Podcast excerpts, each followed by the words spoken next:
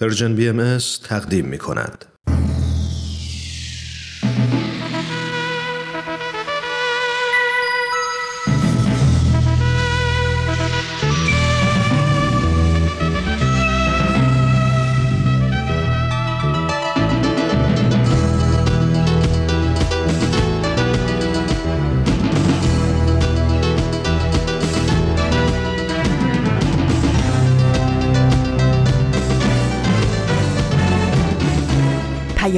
دوست.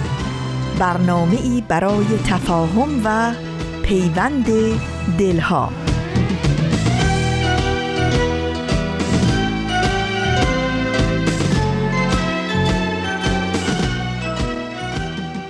در شروع هفته تازه براتون تا پایانش هفت طلوع درخشان آرزو و حضورتون سلام عرض می‌کنم. طلوعهای درخشانی که امیدوارم سر صبح پای افق منتظرشون باشیم. دست ها و دلهامون رو از اشعه هاشون پر کنیم و با خودمون ببریم و با دست ها و دلهایی سهیم بشیم که تشنه و گرسنه نور هستند که به قول سهراب نور خواهم خورد دوست خواهم داشت. به امروز ما خیلی خیلی خوش اومدید بهمن یزدانی هستم و امروز شنبه دوم بهمن ماه از سال 1400 خورشیدی و 22 ژانویه از سال 2022 میلادی هست.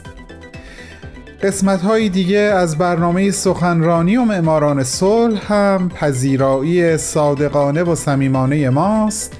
از شما عزیزان.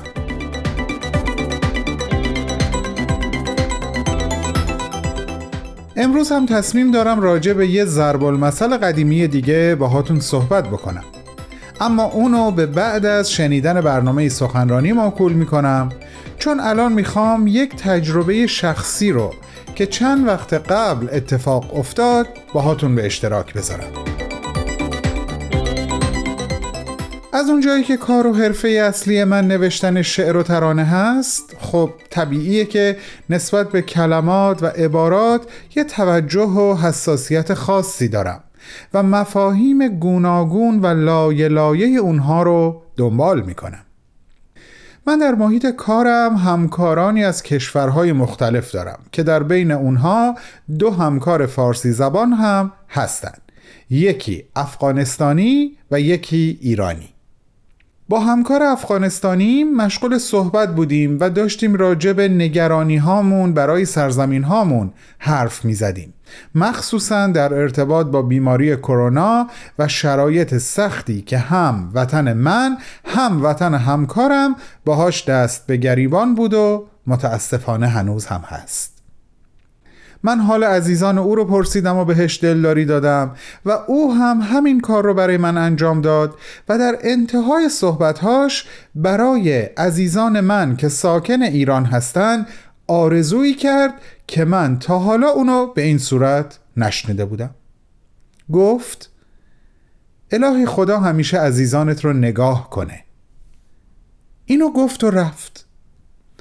و من شگفت زده و حیرون برای دقایق طولانی داشتم به این جمله زیبا و این آرزوی شاعرانه فکر می کردم بعد دریافتم که ما در واقع همیشه داریم همینو میگیم. اما دست کم من از این زاویه بهش نگاه نکرده بودم و برام حکم یک کشف شاعرانه داشت. به همین عبارت آشنای خدا نگهدارت باشه یه بار دیگه فکر کنین. نگه مخفف همون نگاهه. پس در واقع ما هم وقتی همین آرزو رو برای دوستان و عزیزانمون به زبون میاریم مخصوصا موقع خداحافظی در حقیقت داریم آرزو می‌کنیم که خداوند نگاهش رو بر روی اونها حفظ کنه و نگه بداره. حقیقتا اون روز در شگفت زدگی و سرور ناشی از این کشف زیبای شاعرانه گذشت. مخصوصا وقتی متوجه یه مطلب عجیب دیگه هم شدم. نگاه کردن در زبان انگلیسی میشه لوک. خب تا اینجا همه چی معمولیه. اما قضیه اونجا جالب و هیجان انگیز میشه که نگهداری کردن و مراقبت کردن در این زبان یک فعل دو قسمتی داره که عبارت هست از look after. یعنی حتی این نگاه کردن مستتر در حس و حال عاشقانه مراقبت کردن و مواظب کسی بودن در زبان انگلیسی هم خودش نشون میده به نظر من. خلاصه دو سه روز قبل که یک دفعه یاد این خاطره افتادم همونجا به خودم گفتم این شنبه اینو با دوستانت و با شنوندگان Persian BMS هم در میون بذار بهمن. به احتمال زیاد از شنیدنش لذت می‌برند. امیدوارم که حدسم درست بوده باشه. حالا با این آرزوی قلبی که الهی خدا همیشه نگاهتون کنه ازتون دعوت می‌کنم به برنامه سخنرانی گوش کنید.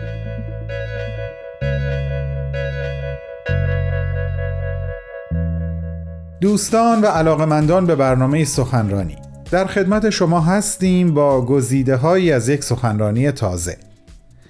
سرکار خانم مهرنگیز کار، وکیل، نویسنده، خبرنگار، فعال حقوق بشر و حقوق زنان در سی و یکمین کنفرانس انجمن دوستداران فرهنگ ایرانی در سپتامبر 2021 سخنرانی رو ایراد کردند تحت عنوان نقش مادران در یک جامعه تکسرگرا. ما گزیده های از صحبت های ایشون رو در دو قسمت تهیه کردیم که امروز به اتفاق هم قسمت اول رو میشنویم. با ما همراه باشید.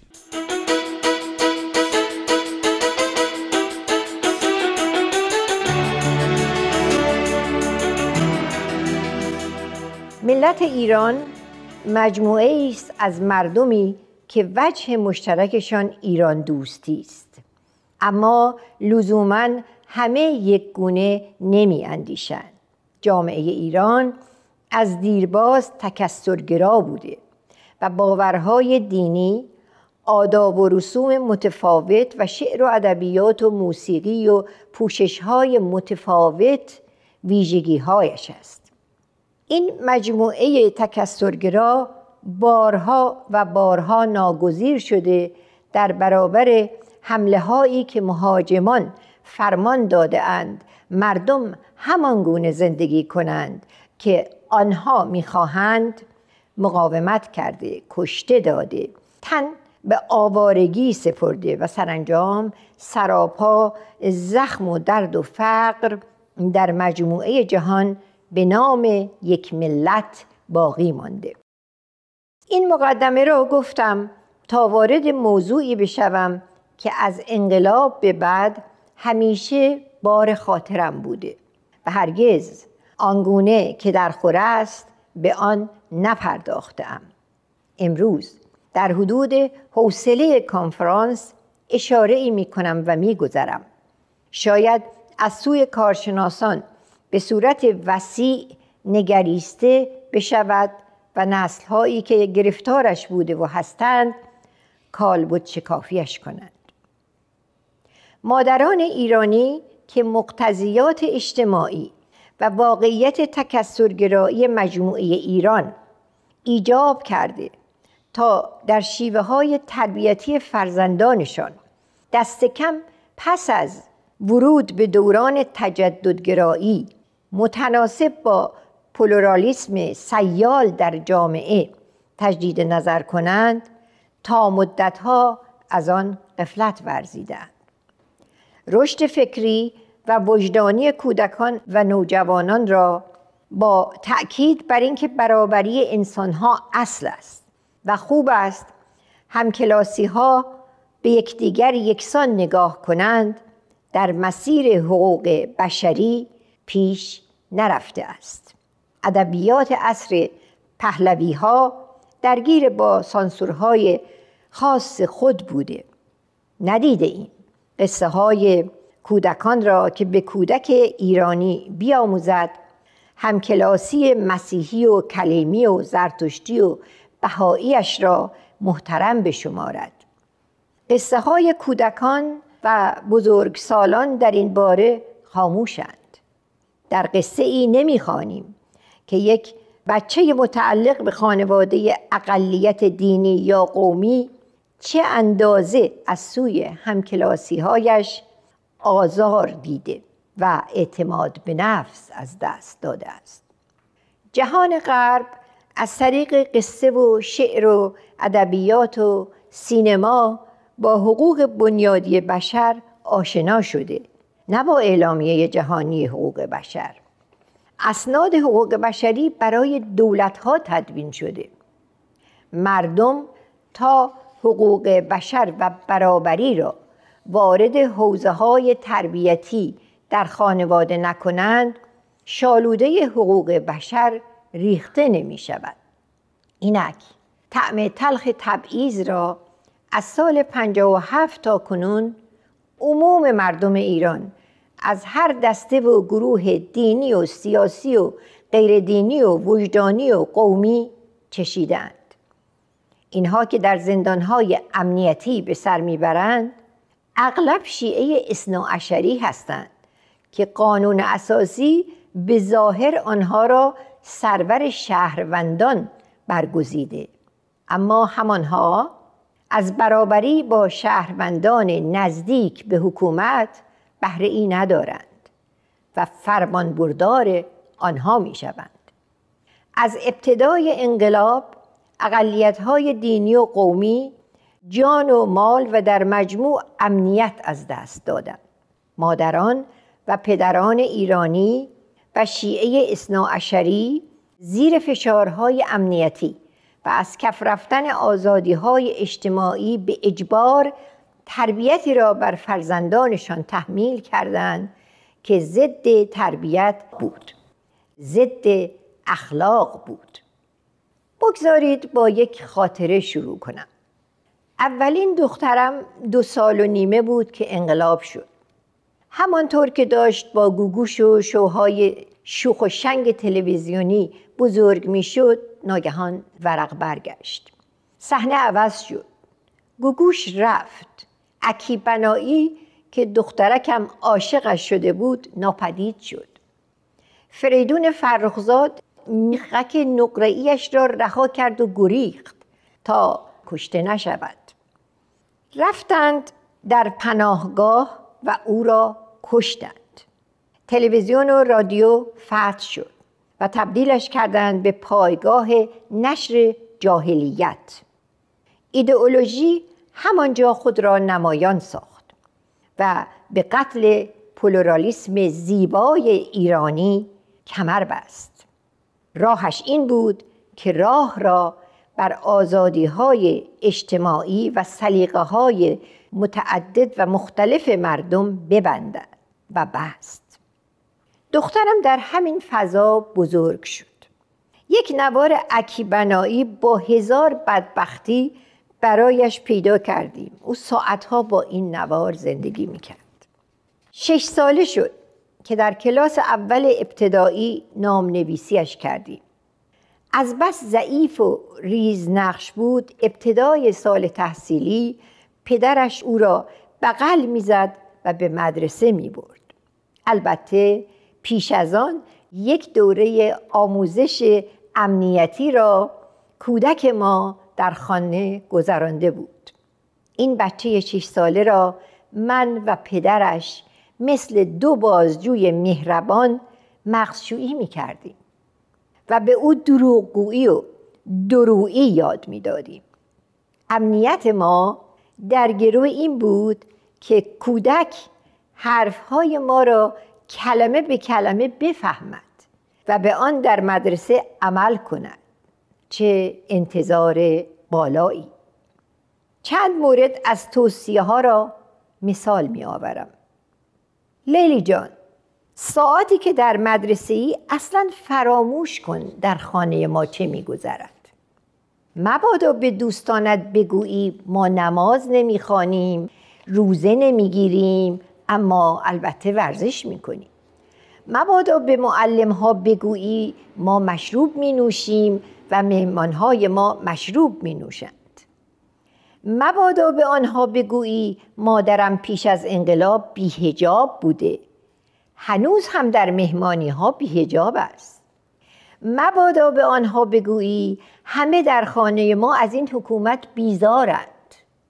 مبادا به بچه ها بگویی فریدون فرخزاد آخرین شبی که در ایران بود و عزم فرار داشت آمد به خانه ما و به رسم خداحافظی برای تو ساز زند آواز خواند و تو از بس به هیجان آمده و خوشحال شده بودی اشکهایت از زیر عینک سرازیر شده بود. مبادا بگویی پدرت چندی امریکا بوده و با هنر پیشه های هالیوود و سیاست مداران صد تا عکس دارد که تو آنها را دیده ای. مبادا بگویی مادرت وکیل دادگستری است. مبادا مبادا مبادا.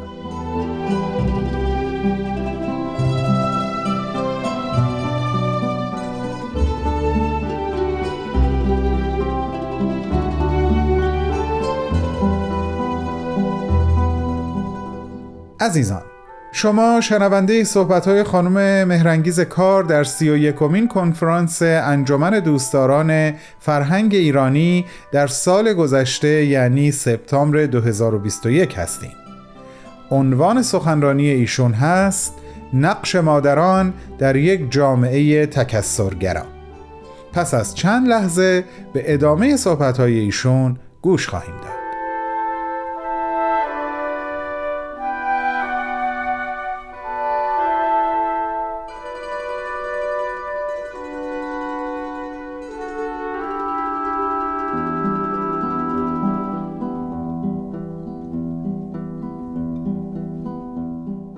بچه ای که می‌دید مادرش برای معاشرت با مردان و پدرش برای معاشرت با زنان.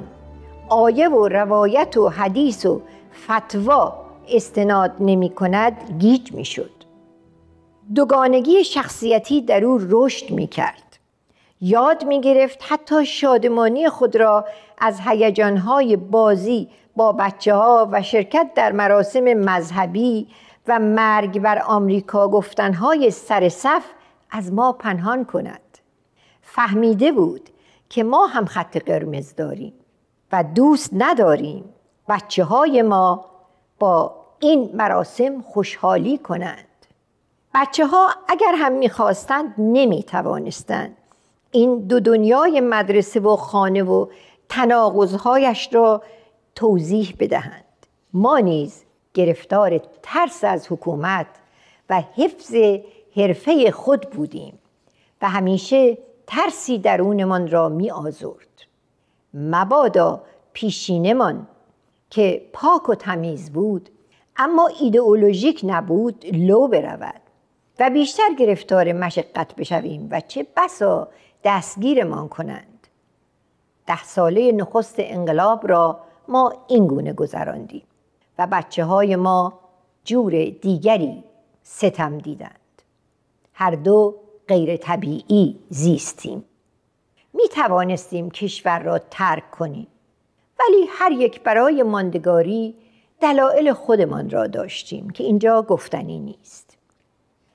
اینها بچه های زاده شده در انقلاب بودند که بر اثر روی کار آمدن حکومتی مستقر بر نابرابری و منکر آزادی های اجتماعی و منکر آزادی های انسانی در زندگی خصوصی زیر فشار تربیتی که بر آنها تحمیل شد شکننده بار آمدند. از سایه خودشان می ترسیدند ما نیز. و فشار تربیتی که بر آنها تحمیل شد بیش از آن بود که بتوانند اعتماد به نفس کافی داشته باشند. چیزی که برای پدر و مادرها مطرح نبود این بود که به دست خودشان فرزندشان را دروغگو، درو، اهل تزویر و ریا بار می آوردند تا دستشان نرود زیر ساتور نیروهای ایدئولوژیک و امنیتی حکومت ارزشی و دینی. دوران این زندگی ظالمانه را به غلط کوتاه ارزیابی می کردیم بسیار طولانی شد. چند سالی را که جنگ هم بر آن افزوده شده بود گذراندیم. به تدریج در این فضا شکاف افتاد. به صورتی باور نکردنی. بچه های خانواده های متوسط پس از پایان ساعات روز مدرسه اغلب ساز کوچک یا بزرگی در دست داشتند. یا وسایل نقاشی و بوم نقاشی و رنگ و می‌رفتند به سمت آموزشگاه های موسیقی و نقاشی و زبانهای خارجی و مانند آن. آنها چهره غمزده تهران ما را تغییر داده بودند. معلوم شد وجدان پدر و مادرها بیدار شده. و تصمیم گرفتند با وجود مشکلات مالی و به جبران آن تربیت نابهنجار آنها را با وجوهی از زندگی امروزی آشنا کنند که پر از شادمانی است.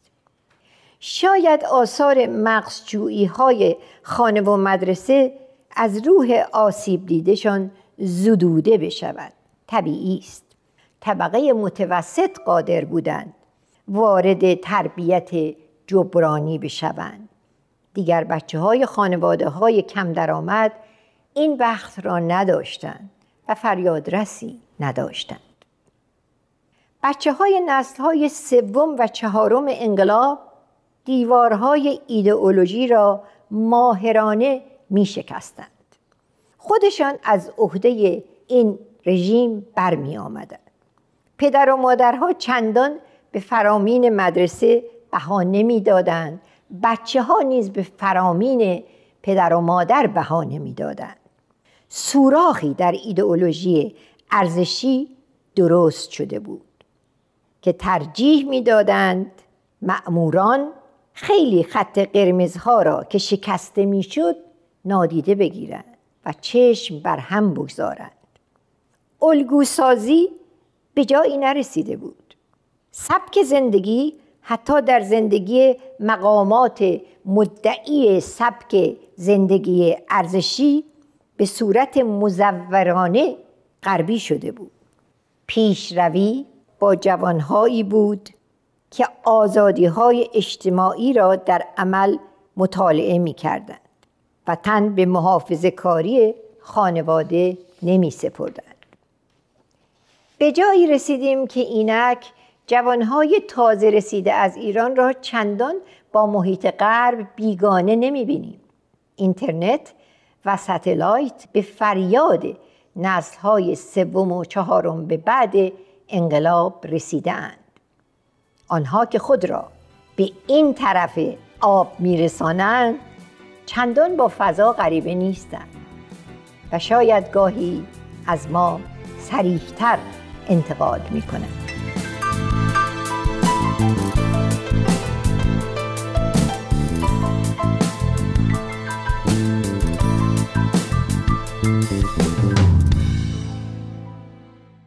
دوستان گرامی این بود اولین بخش از صحبتهای خانم مهرنگیز کار وکیل، نویسنده، خبرنگار، فعال حقوق بشر و حقوق زنان تحت عنوان نقش مادران در یک جامعه تکسرگرا. از شما دعوت می‌کنیم شنبه هفته آینده همراه ما باشین برای شنیدن بخش دوم گزیده های از این سخنرانی. با بهترین آرزوها.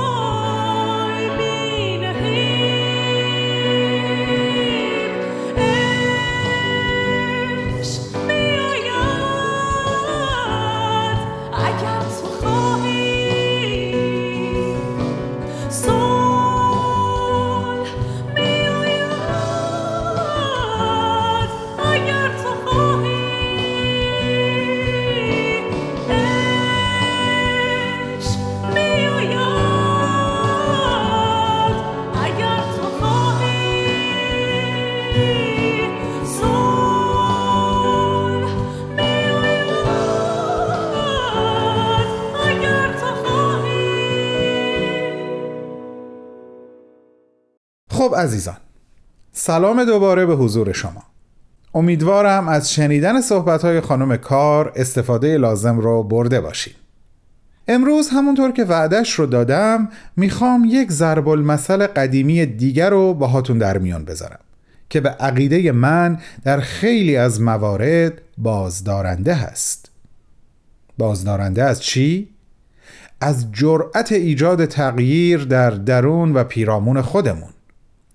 از شجاعت متفاوت بودن متفاوت فکر کردن متفاوت عمل کردن یا به بیان ساده تر متفاوت زیستن.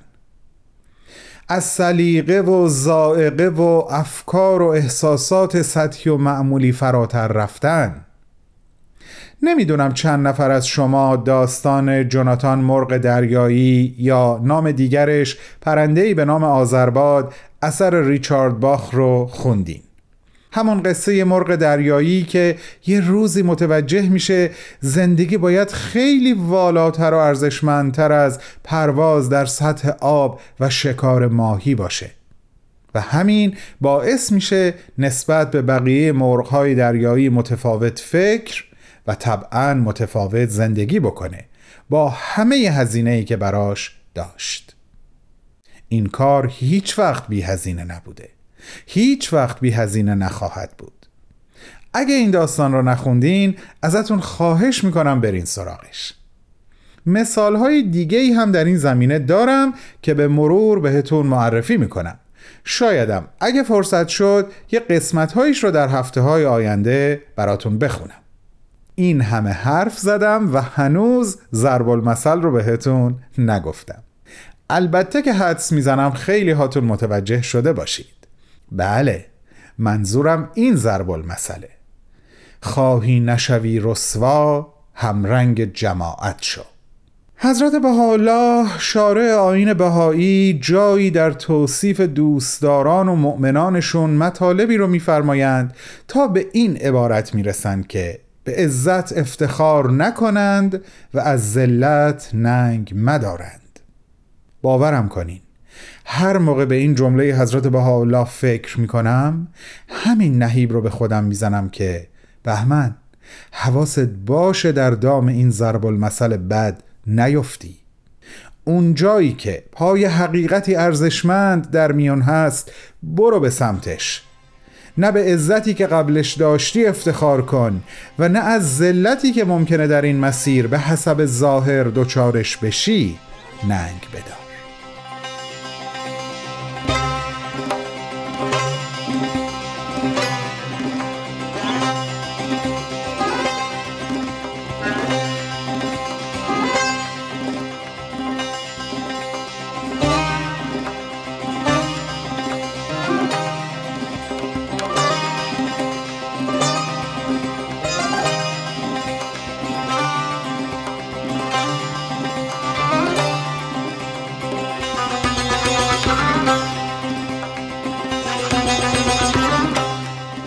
مثل همیشه خیلی خوشحال میشم اگر احساس و نظر شما عزیزان رو هم در این مورد بدونم. پس Persian BMS رو حتما لطفا بر روی یکی از پلتفرم های ما مثل اینستاگرام، فیسبوک، ساوند کلاد، پادکست و یا تلگرام انتخاب کنین و حرف های دلتون رو چه در این زمینه چه در ارتباط با بقیه برنامه هامون با من و همکارانم در میون بذارین. متشکرم. برنامه معماران صلح آماده پخشه. بفرمایین خواهش می‌کنم.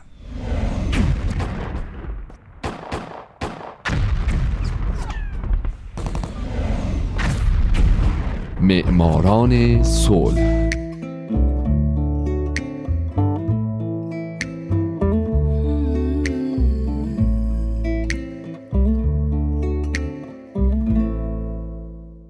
اینجا رادیو پیام دوسته و شما دارین به معماران صلح گوش می‌دید.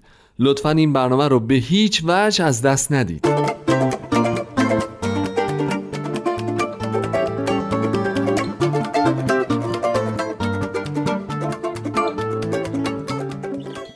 سلام به شما. به معماران صلح خوش اومدید.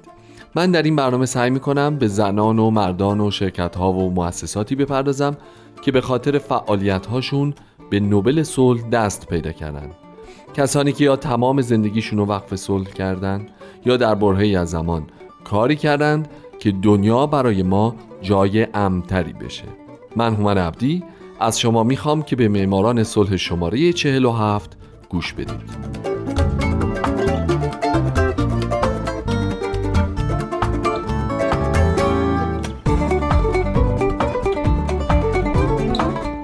این هفته سال 1947 میلادی کمیته خدماتی دوستان آمریکایی.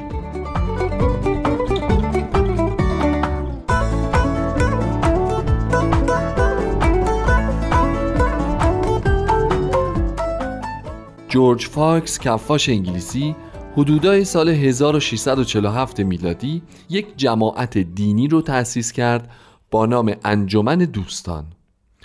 اعضای این انجمن یه شوخی بین خودشون داشتن که وقتی دور هم جمع می شدن از شدت شور و شوق مذهبی به لرزه در می اومدن. به همین خاطر به اونا می‌گفتن کویکرها که این کلمه برگرفته از واژه انگلیسی تو کویک هست به معنای لرزیدن. کویکرها از همون زمان به وجود اومدنشون معتقد بودند که مهربانی خداوند در اعمال نیک بنده هاش جلوه می‌کنه. پس تمام تلاششون رو می‌کردند که کارای نیک انجام بدن. اونا به فقیرا و بیمارا کمک و یاری میرسوندند در برابر بیعدالتی های اجتماعی و تعصب می و معتقد بودند که این دو دلایل اصلی به وجود اومدن جنگه. همچنین کویکرها بر ضد بردهداری و احقاق حقوق زنان کارهای زیادی انجام دادند. خلاصه کمیته نوبل صلح در سال 1947 میلادی به دو گروه کمیته خدمات دوستان آمریکایی و شورای خدمات دوستان در بریتانیا که بر پایه عقاید کویکرها شکل گرفته بودند جایزه نوبل صلح رو اهدا می‌کنه. اما این هفته کمیته خدمات دوستان آمریکایی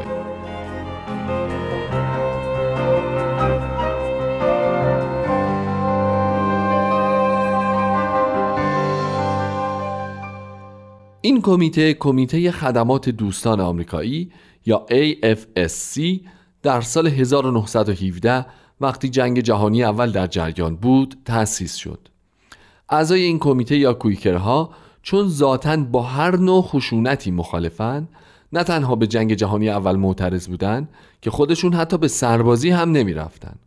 اما در عوض هم خودشون در زمان جنگ به خدمات بشر دوستانه می پرداختن هم کویکرهای جوان و دیگر مخالفین جنگ رو تشویق به این کار می کردند.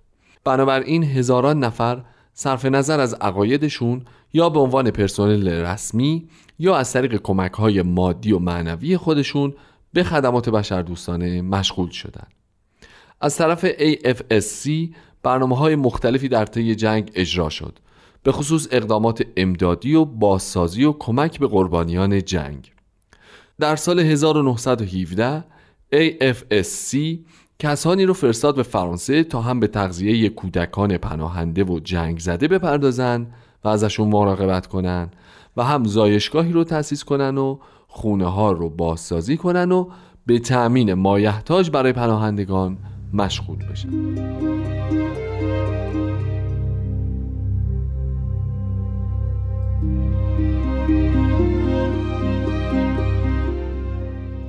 بعد از جنگ در سال 1918 نه تنها کار کمیته تموم نشد که گسترده تر هم شد چرا که اونها به سرزمین های جنگ زده از جمله روسیه، لهستان، سربستان، آلمان، اتریش و کشورهای دیگه نمایندگان خودشون رو فرستادن و اونها با قحطی و مریضی مبارزه و برای کودکان گرسنه غذا تهیه کردند. بعدم که تیم های کویکری کارشون تموم شد یه سری از نماینده هاشون همونجا موندن تا نظارت کنند که کارا درست انجام بشه.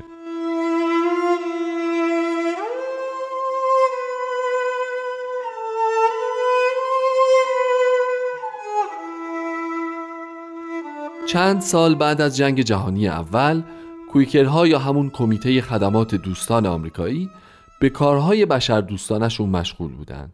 از جمله در دهه سی که اونا درگیر کمک به فراریان از آلمان هیتلری شدن. همچنین امداد رسانی به کودکان که از جنگ داخلی اسپانیا رنج می بردن یا تغذیه پناهندگان در فرانسه و امداد رسانی به قربانیان بلیتس لندن در زمان جنگ جهانی دوم. البته خوبه که بدونیم بلیتس به واقعی اشاره داره که طی اون در جنگ جهانی دوم در یه دوره 267 روزه آلمان 71 بار شهرهای بریتانیا رو بمبارون کرد.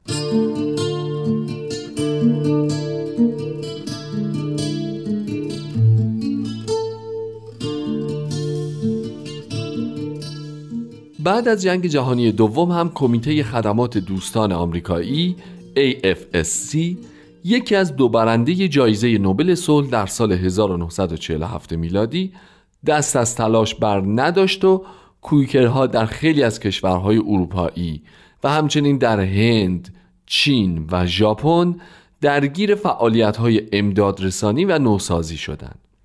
مثلا در سال 1947 این کمیته به اسکان مجدد پناهندگانی که در نتیجه شورش های عمومی در هندوستان خونه هاشون از دست داده بودن پرداخت یا در سال 1948 اونا کمک های زیادی رو چه مادی و چه معنوی به پناهندگان عرب نوار غزه کردند.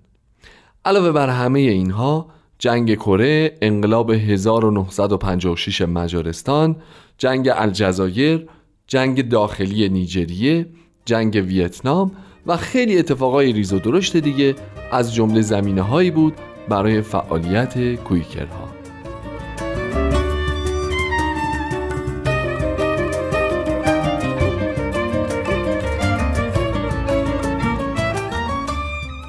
اما اینجوری هم نبوده که کمیته خدمات دوستان آمریکایی یا همون کویکرها منتظر بشن تا یه جایی یه جنگی اتفاق بیفته و دو دو دو دو دو, دو, دو بدو هم برن واسه امداد رسانی.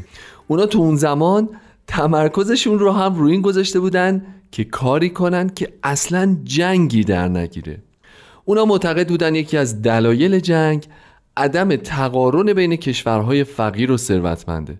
به همین خاطر کویکرها برنامه های اجتماعی زیادی رو در کشورهای پاکستان، هند، زامبیا، پرو، مکزیک و الجزایر تدارک دیدن.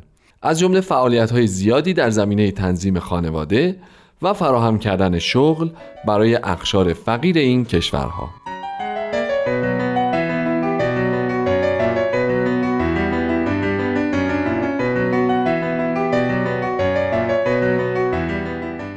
یه کار خیلی جالبی که AFSC انجام داد این بود که در اروپا و آفریقا دیپلمات های نیمه حرفه‌ای که هنوز خیلی تو سیاست وارد نشده بودن اما این استعداد در اونها بود رو شناسایی کردن و اونها رو در کنفرانس های خصوصی و غیر رسمی دور هم جمع کردن تا با هم صحبت کنن و همدیگر رو بهتر بشناسن و اگه سوء تفاهمی احیانا بینشون هست برطرف کنن که اگه چند وقت بعد یه پست کلیدی تو کشور خودشون گرفتن به خاطر این سوء تفاهمات قشون و قشون کشی نکنن این ور اون ور عالم.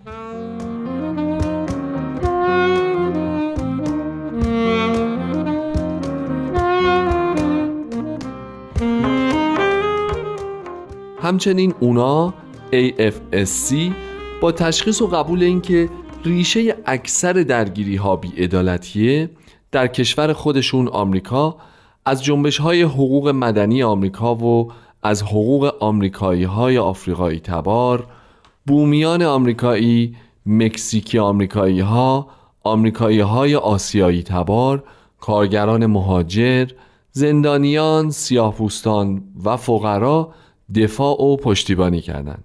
به علاوه این کمیته در سراسر آمریکا با سخنرانی های بسیاری که ترتیب داد سعی کرد افکار عمومی رو به صلح متوجه کنه اونا در این سخنرانی ها و با به وجود آوردن چندین کمپین خواستار پایان دادن به خدمت سربازی اجباری و برچیده شدن نظامیگری شدند.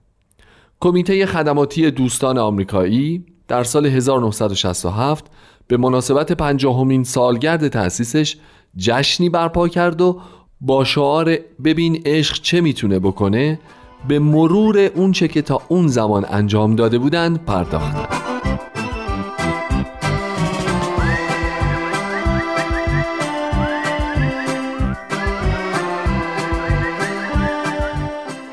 دوستان فارسی زبان باحال و با مرام رادیو پیام دوست این چهل و هفتمین معماران صلح هم مثل چهل و شیشتای دیگه تموم شد در برنامه چهل و هشت به شورای خدمات دوستان در بریتانیا که اون هم یک گروهی که همونطور که اول برنامه گفتم بر اساس مرام و افکار کویکرها شکل گرفته بودند می‌پردازم. مرسی که هفته بعد هم با من همراه خواهید بود. من هومن عبدی هستم و امیدوارم شمایی که امروز یکی از شنوندگان برنامهم هستین در آینده یکی از برندگان نوبل صلح باشید. شاد باشید و خدا نگهدار.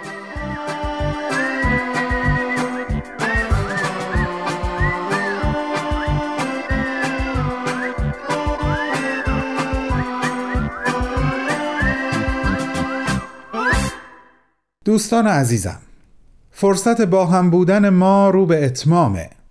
من تا چند ثانیه دیگه مجبورم برنامه امروز رو ببندم اما غمی نیست. چون چیزی که هرگز بسته نخواهد شد پنجره ای هست که از دل من به سمت شما و از سمت دلهای شما به سمت من بازه. امیدوارم عمری و فرصتی باقی باشه. تا شنبه هفته بعد هم در خدمتتون باشم و از این معاشرت شنیداری لذت ببرم. شما رو به حقیقی ترین و ماندگارترین عواطف قلبی خودم اطمینان میدم و دوباره آرزو می‌کنم خداوند همیشه نگاهتون کنه. تا شنبه بعد خدا حافظ